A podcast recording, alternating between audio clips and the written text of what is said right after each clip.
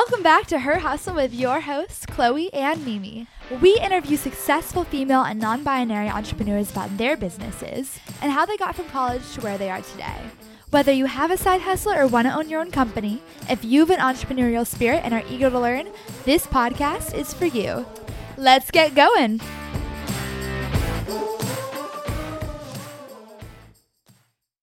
Hello! Today we are thrilled to welcome Vanessa Castañeda Gill, who is the founder and CEO of Social Cipher. An LA based social enterprise, Social Cipher creates video games to empower autistic youth. Their first game is a space pirate adventure that explores social situations through the eyes of an autistic protagonist. Vanessa started Social Cipher in college at Claremont McKenna where she studied neuroscience and physics, and since graduating, has steered her company through incubators, fellowships, Kickstarter campaigns, and has been recognized as Facebook Global Gaming Citizens. Personally, Vanessa and her team were featured on the Forbes 30 Under 30 education list in 2020, and as an alumnus of our very own college, Vanessa continues to be someone we talk about on campus as having made a true impact in the world of social entrepreneurship. Genuinely, you come up a lot in conversations. Um, so, yeah, welcome. We are so excited to have you here, Vanessa. Um, but yeah, as Mimi said, I'd love to start just back in college. Take us back to when you were at CMC, what your interests and aspirations were back then. I know Mimi mentioned that you were a neuroscience and physics major, which does kind of align with what you do now, but I'd love to hear about that path. Yeah. So, uh, gosh, back in college, um, especially when I first started, um, I was definitely going in to be pre med. I really wanted to be a neurosurgeon. I thought that that was the way, and like, um, and I started off not doing any type of um, physics or anything. I just, you know, thought that that was my path, um, and I thought I all had it all planned out.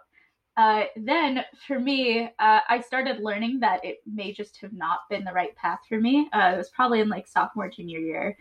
And I realized that I wanted to bring three things in my life that I love together. And that was my love for science, my love for art, and my love for helping people. Um, and I wanted to do that in a way where I could see my impact firsthand and actually interact with people. Um, so I then kind of went on and started uh, doing research in a neuroscience lab. I thought, okay, this is my next thing. This is what I'm going to do. Uh, but that just turned out not to be the right thing either. And then when I started, you know, thinking about Social Cipher um, and how I could help youth like me, uh, it's just started coming together. Um, and that's kind of how I got to uh, that place of entrepreneurship as my career aspiration. Cool. Well, okay, it's good to know that you also had these different things that you could possibly go into, like starting in doing med, then research. And so, people who have these varieties of interests and passions as well, it's good to hear from you, who've now um, who's now kind of like found what you want that didn't necessarily come from a straight path.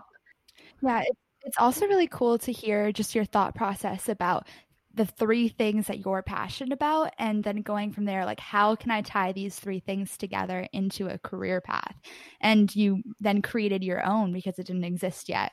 I think that's something that a lot of us could benefit from hearing and thinking about in our own um, career path too yeah, exactly. And I think that um, for me, it was really tough to imagine at first because I was I, I, was searching all over the place. I would literally just in Google type neuroscience, art, help people, and like I would just try to combine all these different keywords, and I would find like little jobs here and there, but none of them fit, or they always had you know two of the three in there, and I wanted them all. So uh, I didn't completely set out to combine them all together, but I think when you find something that you're really passionate about um, and just start learning as much as you can about it, uh, you start realizing that you did create that track for yourself and that it's mm-hmm. possible. Yeah, so with you uniting these three things together, can you talk more about uh, like the co-founding team? How did Social Cipher get started and first start to take form as a business? Yeah, so um, I guess that takes a little background on my end. So uh, Social Cipher started because of my own experiences on the autism spectrum. So when I was 14, I was diagnosed with Asperger's, um, and I grew up uh, with a single mom. We didn't have many resources uh, to really understand my autism. So I looked to the media, and those stereotypes were less than ideal. And as a result, I had a lot of negative thoughts about myself. Um, I suffered from years of depression and anxiety and low self esteem because I just thought I was totally broken. Um, but uh, my mom actually really helped me out. Uh, throughout my teenage years to help me understand social interaction in my own way, to help me realize that I really wasn't broken. And uh, that learning process really continued in college when I found people that I found really accepted me and I felt that I could actually trust uh, with this diagnosis that I was so ashamed of previously and hid from people for six years. And so uh, those first few people I told actually ended up becoming my co-founders. And you know, when we set out to do it, uh, we just thought that this would be some college passion project and or a research project. Like I made it my independent study. Um, and just thought it would be like a cool paper um, or a cool thing I could take into grad school. Um, but never really thought it could be a business um, until we started uh, entering pitch competitions and realizing that we might have been onto something because we started winning them. Um, and yeah. So cool. I want to get into the pitch competition process later, but before we dive into that, I'd love to learn, know a little bit more about Social Cipher itself and how the power of play helps um, w- children with autism that use the game. Yeah, happy to. So, um, Social Cipher is a video game company that empowers autistic youth. Uh, we give them a safe and accessible space to apply social skills through the magic of gameplay and story. Um, we also have a representative character in our first game, Ava, um, which is based on and co-developed with the autism community every step of the way. Um, so we do playtesting sessions, focus groups, interviews. Um, any step in really developing the game, we try to involve the autism community and autistic voices as much as possible. Um, and when it comes to the power of play uh, with the autistic community, especially, uh, we believe that autism, or sorry, um, so autistic people are actually two times more likely to play video games versus the neurotypical population. And I think that's for two reasons. Uh, one of them is that video games just make a lot of sense and align really well with autistic traits. Uh, so they have these objective sort of levels and this structure that just re- aligns really well. Um, the other reason, though, is I think that it's a safe space where you can be who you want to be and you can be able to interact with other people uh, without any fear of judgment or rejection. So we thought that having a video game specifically for autistic people, um, where they could uh, explore and embrace who they are, uh, while also learning social emotional concepts, um, would be a really good thing to have. So, with that like game development process about you including a lot of your users as well to test things out, what has the product development journey looked like for the first game that you're developing? Can you walk us through like how you initially planned out how you were going to test a product and maybe some of your experiences in college that have helped inform your development? Oh yeah. so, um, uh, okay. Well, uh, that's a super interesting process that has taken countless prototypes. Um, a lot of just uh, my co-founder and I recently like looked back at all of the crazy prototypes that we had um, way back in the beginning. So in the very beginning, um, I had no digital design or art expertise, nor did I have any game development experience. So the first prototypes of Ava um, were storyboards that I drew out like little comics and I drew them out with like pen and paper. And then I would just like aggressively show them to people, um, as many people as I could. And I was like, this is how it works. See, this is how everything you go through everything. And it just did, it hardly made sense. But somehow people got the picture, at least my co founders did. Um, and then that started to develop into these little PowerPoint slideshows because I couldn't I couldn't do much more. um, so I would like painstakingly draw out every scene uh, that I would imagine for this game. Um, I'd scan it into the computer, and then I would digitally color it in Photoshop because I didn't realize that you could just draw things on a computer. um, so I did that for countless prototypes, and then I uh, tested with our very first tester, um, who is kind of the inspiration for our main character. Her name is also Ava, um, and oh, she hated it. she, oh my gosh! Yeah. The very like our slideshow there like there was no she she loved Super Mario Brothers, which is why our game is a platformer. Um, and we really wanted to incorporate that fun into it, but I didn't have the capability to make any type of like fun jumpy platforming game. All I had was like, oh, you you have a PowerPoint and you can click some arrows um, to click to next slide. Like seven year olds do not like that um, I found out. So uh, we kept on going and we brought Charlie, um, our lead developer, on and Lucy, our head artist, and they are incredible and they just transformed our game. And so we went through lots of different types of stories. We also didn't have writing experience. So um, I was writing a lot of stories and they uh, weren't the most sophisticated things, but they got the they got the point across.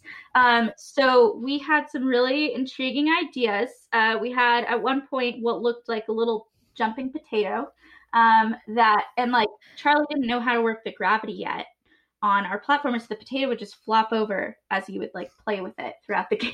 It was it didn't make the cut. didn't make the cut. Um, we also there was also an iteration where uh, everyone like we everyone was from a different emotional worlds, and um, one of our characters had a head had like whenever he would get angry, his head would turn into a tomato. And we thought it was genius. And we thought, and we were like, his name is Tom the Mato. And this is his thing. And this was a thing that we had in our game for a little while. We had sketches, everything. And then realized that wasn't a good idea. Um, and I think as another prototype, we went through one where our entire impetus of our game was to get snacks for a sarcastic fox named Sassy Fox who wore sunglasses and made sarcastic comments to you. like there, there were just so many interesting ideas. Um, finally, we ended up actually getting a fantastic writer uh, named Yi Chao, uh, and he just like transformed the story for our game um, and has helped us bring it to what it is today, which is much nicer. um, but yeah, it was a lot of. Oh, we also did puppet shows at one point because we didn't have anything like puppet shows over Skype, and we printed out the characters and. I would uh, like I made a backdrop here in my little office and uh, put some like brought some characters uh, that my mom had cut out uh, on paper and popsicle sticks, and then I had our co-founders voice them with all these funny voices. Um, you, will have to make a bloopers reel. Oh my gosh, yeah. Honestly, there are some interesting things. Um, but yeah, overall, uh, lots of iteration, lots of play testing, and learning over and over again from our users what they actually wanted um, and what was actually fun for them too uh, was super important uh, to get us to where we are now, which we we look like a game now, and we play like a game. So yeah, good. that's so awesome. It's really interesting to hear about the beginnings when it was scrappy and you didn't have game design experience and you just completely put yourself into that position and made it work. Um, and now being able to see what it looks like today, like that must feel so, you must feel so proud of it. Really, it's it's awesome. Um, so I'd love to hear a little bit more about kind of how you got from that scrappy place to the place you are now. And you mentioned that you did a lot of user testing and you brought on designers and people to write the scripts. Um, but you also mentioned that you did pitch competitions. So I know that it takes funding and it takes the right kind of opportunities in the beginning to get where you are now. So I'm curious how the pitch competitions and those other opportunities, um, how you found them and how those went. Yeah, so it took it took a lot of work. Um, I think that pitch competitions were definitely the first thing for us. Uh, just being able, I think, being able to craft and hone your story um, and being able to tell it in a way that is succinct, that is hard hitting, and uh, that moves people to action is super important. Um, being able to communicate your big vision, even if you don't know how the heck you're going to get to that big vision is also really important um, because the only one that's going to be able to see that vision is yourself. And so it's kind of your responsibility uh, to be able to communicate that to people, um, or else people are not going to see it. So I think that uh, making sure to continue to be ambitious and think really big about stuff, um, be able to communicate that is uh, yeah, just a really important thing to be able to do. Um, so yeah, with our pitch competitions, um, that was the first thing that gave us like a tiny bit of seed money um, to really get it. What do we even do with that? Oh my gosh. Um, I think with some of that seed money, we were just we had no idea what to do with it at the beginning. Um, but uh, we started using it to pay for like little travel stuff and uh, to be able to. I think we brought on our developer uh, one of our developers is like a contractor um, with the very small amount of seed money we had. Um, and we use that as traction to be able to uh, like build some really small initial prototypes and stuff. Um, and what really helped us out was when we got into the Halcyon incubator was, which was uh, right after graduation actually.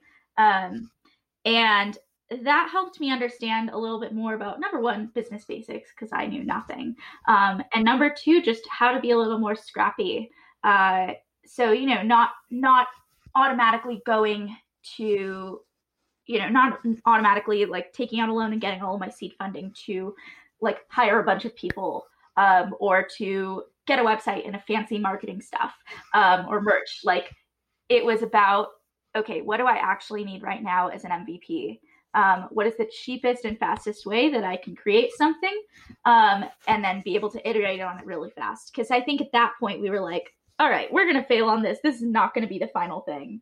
Um, and so we just needed to remember that. And I think that at that point, too, like being good at telling my story was also important. Um, not just for pitch competitions, but also for applying to uh, different incubators, accelerators, um, well, at that time, incubators, um, and applying to different grants and stuff. I think that was uh, just really helpful in getting our applications to be read um, by people and getting some more initial seed funding there. So, with like the Halcyon incubator and also Camelback Ventures, how did you hear about these programs and how might other startups benefit from being part of an incubator or a fellowship? Yeah, so I think that I guess one thing that I did was just tell everyone, like tell everyone that I was doing Social Cipher at one point. Like after, I mean, don't get me wrong, like at the beginning, before we had won any pitch competitions, I kept it super secret. I was uh, so scared, so nervous about being judged on it.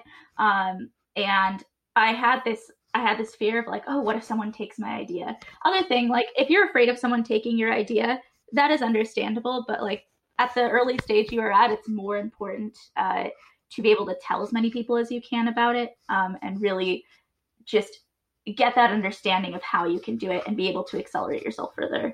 Um, I think that there's a lot of fear of sharing ideas uh, in the super early stages, but I think that being able to share and collaborate with people is super helpful uh, to get you to a product that's successful.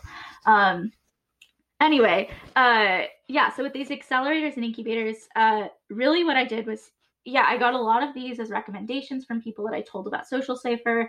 Um, I also just searched for anything and everything.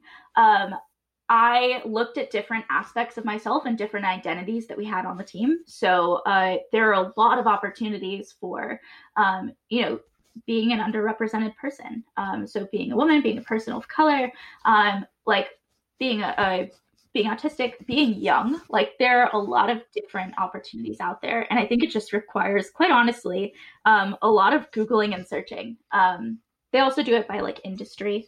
Uh, and I think being able to be creative and spinning your venture into something that could fit multiple categories is also super important. Um, when it comes to incubators and accelerators, the reason that they're really important is for a couple of reasons. Um, one of them is just the know how and the knowledge. Uh, it gives you the business knowledge uh, and the industry specific know how that you need to move your business forward.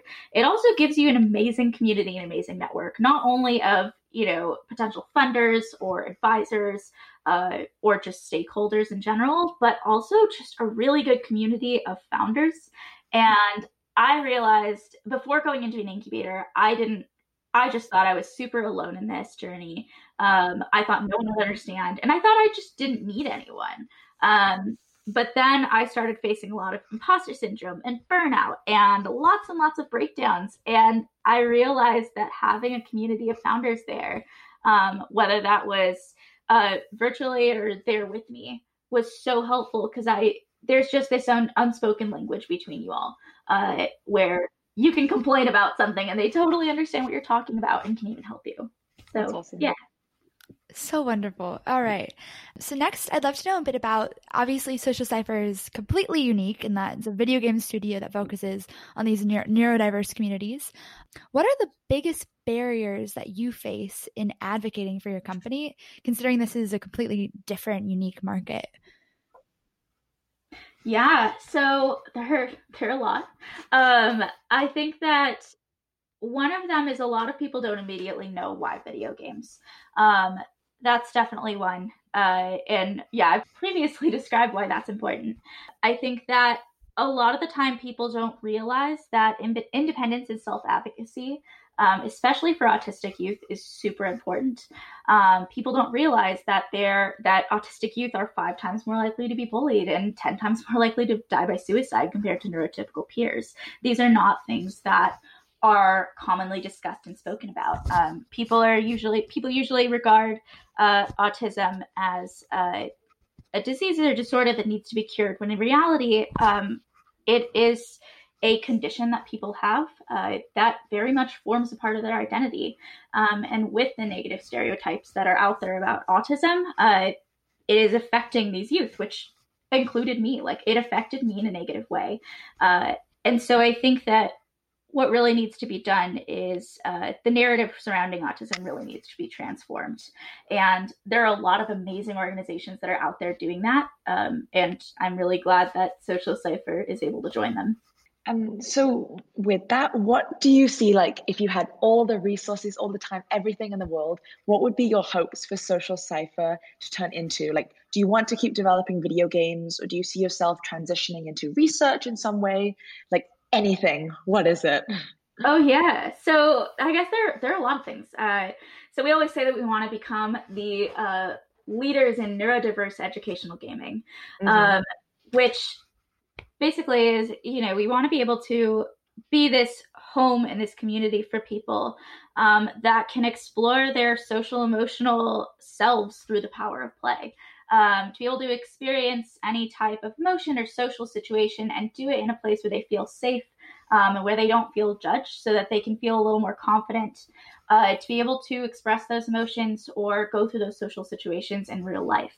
Um, I think what we would want to do beyond that is, you know, right now, a lot of autism research is very much focused on uh, white male higher income subjects. And um, I want to be able to sort of democratize that research and show that there are cultural implications, there are socio socioeconomic implications um, when you are autistic, and there's a lot of uh, sort of intersectionality there. So being able to in the future provide data and a little more understanding to autism researchers or to counselors and educators um, about what the autistic experience is like for various age groups and backgrounds um, would be super important to us. I think that another thing we would want to do too in the very far future is like utilize AI um, and be able to have these characters that are actually like simulating autistic people or simulating neurodivergent people in general, right? Like there is a uh, when it comes to being neurodivergent, um, there's an entire like spectrum of, of different types of conditions one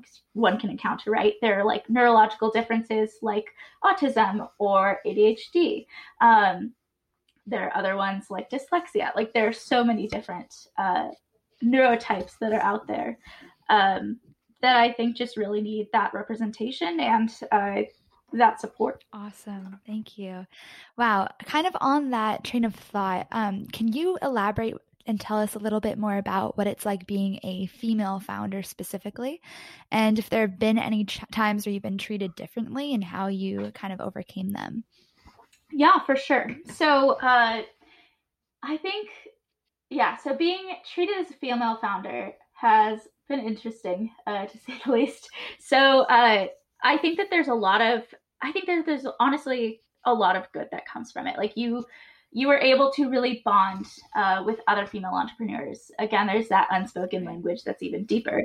Um, I think that there is a big push, especially when you're a young uh, woman entrepreneur, to know everything, be able to do everything, and be super aggressive and pushy, and uh, you know, be a very typical, more male-oriented like boss. Um, I've realized uh, for me that that's just not the way. Like, I don't have to uh, mold myself to sort of become that CEO or founder stereotype you see on TV, right? Um, I tried to be that way for a long while and it just didn't work out. And I just ended up feeling worse about myself um, and not feeling true and authentic to myself. Um, I think that one of my big strengths um, as a woman entrepreneur is being able to be vulnerable and open and being able to be very compassionate with people um, and being able to uh, sort of understand what they're going through and having the strength and courage and vulnerability to be able to voice that too. Um, yeah, and I think that especially being like an autistic female, an autistic female entrepreneur, um, there have definitely been times. I think my autism has actually gotten a lot in the way um, of stuff because number one, a lot of people don't realize um, that women can be autistic as well. It's usually like a very male. Uh, it, it's oh. portrayed as a very male thing. Yeah. Um, yeah. So it's a huge thing in the autism community. Um, there's a pretty large underdiagnosis in women because it just actually manifests differently um, than the typical cases of autism. Um, so there have definitely been times where, you know, I've been in a pitch competition and people have said that I communicate really, really well, or like, you know, that I don't look autistic, which is mm, got it makes no yeah. sense, right? Like, um, so there are things like that that make you really angry. Mm-hmm. Uh, in the main it like it, in the time that it happens and in that moment but um i think my compassionate side of myself and realizing that there's just a lot more work to be done um it helps me turn it into more of an educational moment um and it also is just validation that my product is needed. Yeah so from what you've been saying as well it's really clear that you have made social cipher and you've been taking entrepreneurship you've been going it in your own authentic way and sometimes that can look a little untraditional. Can you share maybe some moments where you've had to pivot in untraditional ways, like maybe if it's to do with raising money or um, the way you go about carrying yourself in meetings? Like, how does your team pivot and do your own authentic thing? Oh, so many pivots. Okay. tell us, tell us them all. I can talk about all the pivots we've done in like just a podcast own. Like, oh my gosh. Um, yeah, so we have definitely, I mean, there have been multiple times where we've had to completely, like, completely scrap a prototype. Um, uh, I, that's just happened recently. Like after our Kickstarter, we had to completely scrap anything that was in the Kickstarter video. Like that is not in the game anymore. Like that is all different.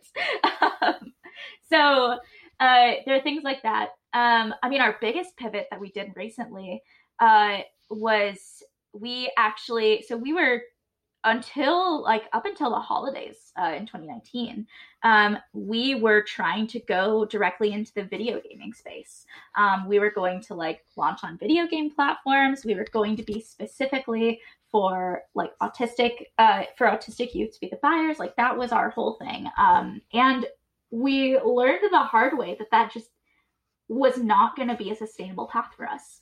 Um, the video game community, the video game uh, industry is super saturated, and for us, our value proposition was that you know we have these social emotional concepts and we have this representative character, um, but the value proposition that we had was not the right fit for the video game community. Um, where it really stood out was in education.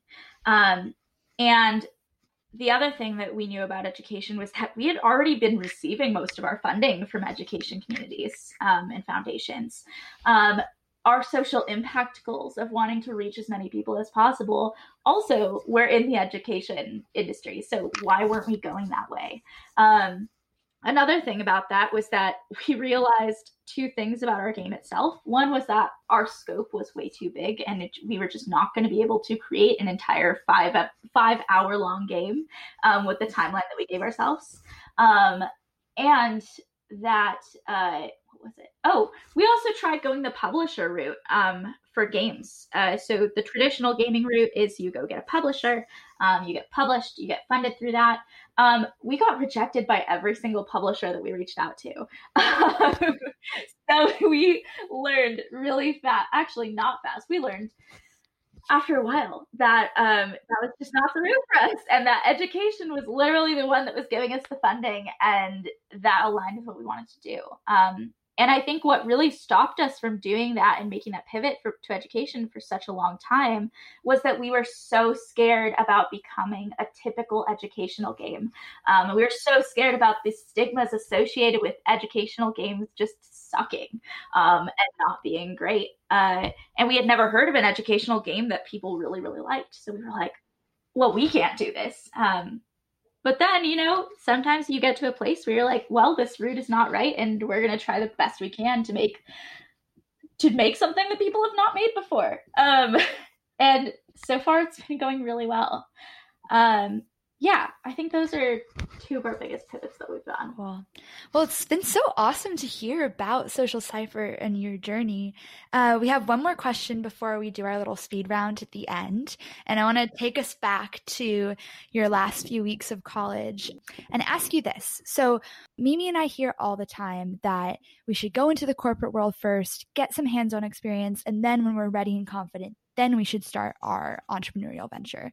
And then other times people are like, seize the opportunity as soon as you have an idea and go for it. The corporate world can wait. So I'm curious about your experience graduating college. All of your friends are going off and they have jobs planned and they're all set. What was it like kind of just jumping and going for it? I'm sure it was daunting and exciting, but I'd love to hear about what was going through your head then and how you feel about it now.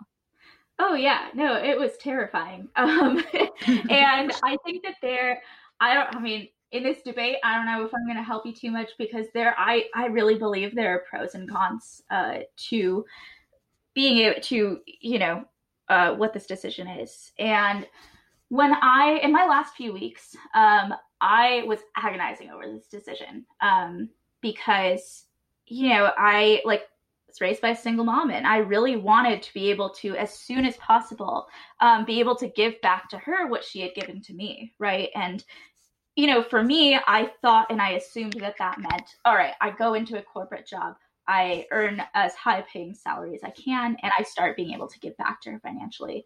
Um, but we actually have heart to heart, um, and I kind of broke down, and she uh, actually told me the exact opposite. Uh, she was like, you know, you have you have something really great here and i can tell you're super passionate about it and i think that you're going to have an impact of, on a lot of people.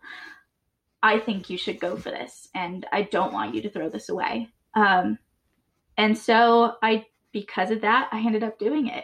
And i was really lucky to have the help of an incubator right out of college. Um, so that was really helpful for me in giving us structure and stability. I was insanely lucky to be able to have a team of co founders who were also taking a gap year and were like, well, we were all going to just get some kind of part time job to just get us through and save money. But why don't we get a part time job and then also do Social Cipher? Um, and then they eventually ended up coming on full time. Um, so I think that for me it was it was special circumstances, right, where I really did have the support of my mom, um, thankfully, and I had these co-founders that I'd found in college that were willing to make these sacrifices um, to, without payment, work on this video game for autistic youth.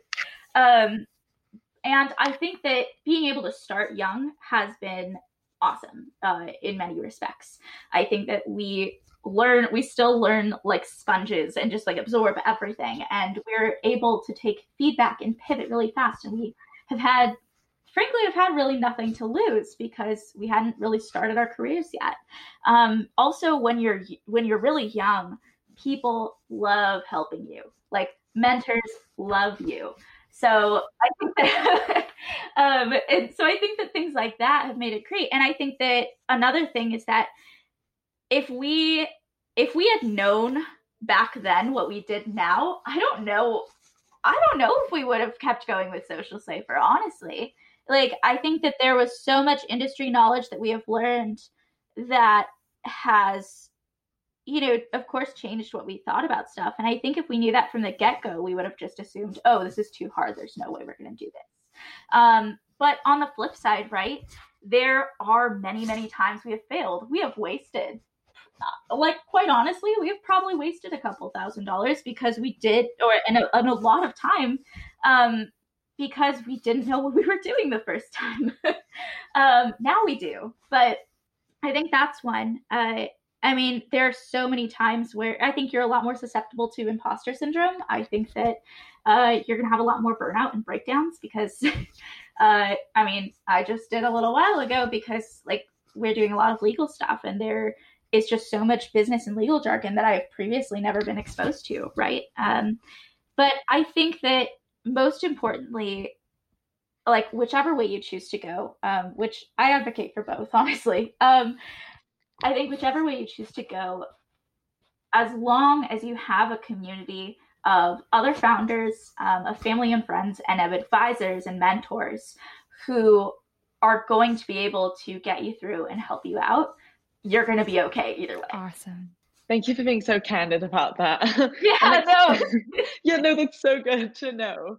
I think the idea about the having the community is really important and just from your experiences as well, it has shown how impactful it can be for you and your team. So yeah, now we'd like to end on three quick fire questions that we'll all answer. So we'll go Vanessa, Chloe, and then myself. So getting started, what is your favorite video game? Mine is Mass Effect 2. Oh, what is that? Oh, oh, okay. Mass Effect 2 is a fantastic role playing first person shooter game um, that uh, takes place in space. There are all these different uh, alien races, and you're trying to, it's a very typical story where you're trying to uh, save the universe and save humankind. But it's so cool, and there are just so many great uh, human interactions and uh, wonderful, wonderful story. So fun. My favorite would have to be Dragon's Lair, just because when I was growing up, my dad would play it all the time. And I have all these memories of sitting next to him and, know, b- bag of popcorn, just watching him play and being fascinated with the art and the design and everything that was going on and just being with my dad. So I have fond memories of playing that video game. For me, I'm not sure if either of you have played it, but it's Overcooked. It's basically this cooking game, but so intense because you're on like a time clock and there's distractions in the kitchen, like rats steal your food, or suddenly there's an earthquake, and it breaks friends. Like it ruins lives, but it's so good. it ruins lives. So yeah, that's my choice. Um, so you like you like life ruining things. you just like putting yourself through anxiety and stress. you know her um, well. As if we don't get enough. um, okay, if you could spend an entire day learning about one topic, what would it be to become an expert? Oh, I okay. I love, love, love analyzing uh, lyrics in music and trying to figure out the origins of everything, um, especially movie soundtracks, and figuring out ev- the origin of like every single detail and why everything was brought in. I am a total nerd. That is that. so interesting. I love doing that with um, music lyrics too, like song lyrics, and trying to figure out what the artist was thinking about or like why they said those things in that way. Totally agree. If I um, could spend an entire day doing something, which I have no excuse why I don't do this now in quarantine, but I would definitely focus on learning how to cook and actually sitting down and like understanding what flavors taste good with other flavors and actually do that. I haven't yet. Maybe that during that time I could figure out how to perfectly defend from rats. Maybe make sure no one steals my food. But I'm a cook. For me, I would love to just learn everything about 18th century Britain, like when Jane Austen was alive because I just love like Pride and Prejudice and Emma. So yeah, that's what I want. um, awesome. And then Vanessa, how do you empower yourself every day? Oh, how do I empower myself every day? Um, I think that the best way for me to be able to empower myself uh, is by helping people that I care about um, and checking in with them every day. Um, yeah, I think being able to give advice or to be able to just listen to someone and how they're feeling um, really helps me. I think also learning something new every day. Uh, and that's also a thing that I, yeah, that helps me stay, feel empowered. Yeah, that's wonderful. Feel good. I think for me as well, uh, it's all about interactions with other people. But um, another thing I do is journaling. That definitely makes me feel empowered. If I can write about things that I'm grateful for, and if something's bothering me, like get it out. I find that if I start a journal entry being upset about something, I always end up finding the like silver linings or end up turning the picture around by the end of writing about it. Um, for me, I feel like listening to Ariana Grande empowers me. um, so every day, like waking up to thank you next or something. Maybe I could just imagine you popping out of bed. It's like your alarm clock, and you just already you're dancing away. and so you. that is great.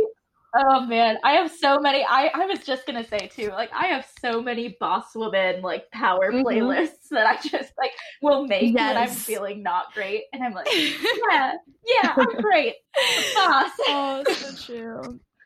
Wipes tear. You could like you could have that as a soundtrack to one of the next video games. yeah, there we go. okay, with that, everyone, please check out Social Cipher online. Look at Vanessa's LinkedIn. She has amazing TEDx talks, like her videos, hearing her speak. You'll see why she continues to be such a presence on our college campus in everyone's conversations. And so, thank you for being here. Chloe and I are so grateful to be able to speak with you. Yay! Yeah, thank you, Vanessa. It was so wonderful. Perfect. A lot of your insights are very applicable to the things that are going through our heads now. And um, you also mm-hmm. gave very actionable advice about how to think about the challenges that you may face or the people that are going to be there to support you along the way. And a lot of what you said, quite frankly, is just reassuring. Like, I feel very reassured that I can mm-hmm. do this and empowered that if I have an idea and I care about it deeply enough, I can actually make it happen. So, so thank you for doing that. It's, it's oh, that's so amazing. Thank you so much. yeah, I think that. Uh, for me, what I've realized was that I, when I was trying to find uh, stuff that would inspire me or that would support me, mm-hmm. um, the stuff that would do that was when uh, women were totally vulnerable and mm-hmm. More uh, would talk more about their actual struggles and how they turn them around, yeah. um, and not being afraid of talking about a lot of times you failed. Yeah. Um, so if I can be that for other people, that I'm I'm glad I can be.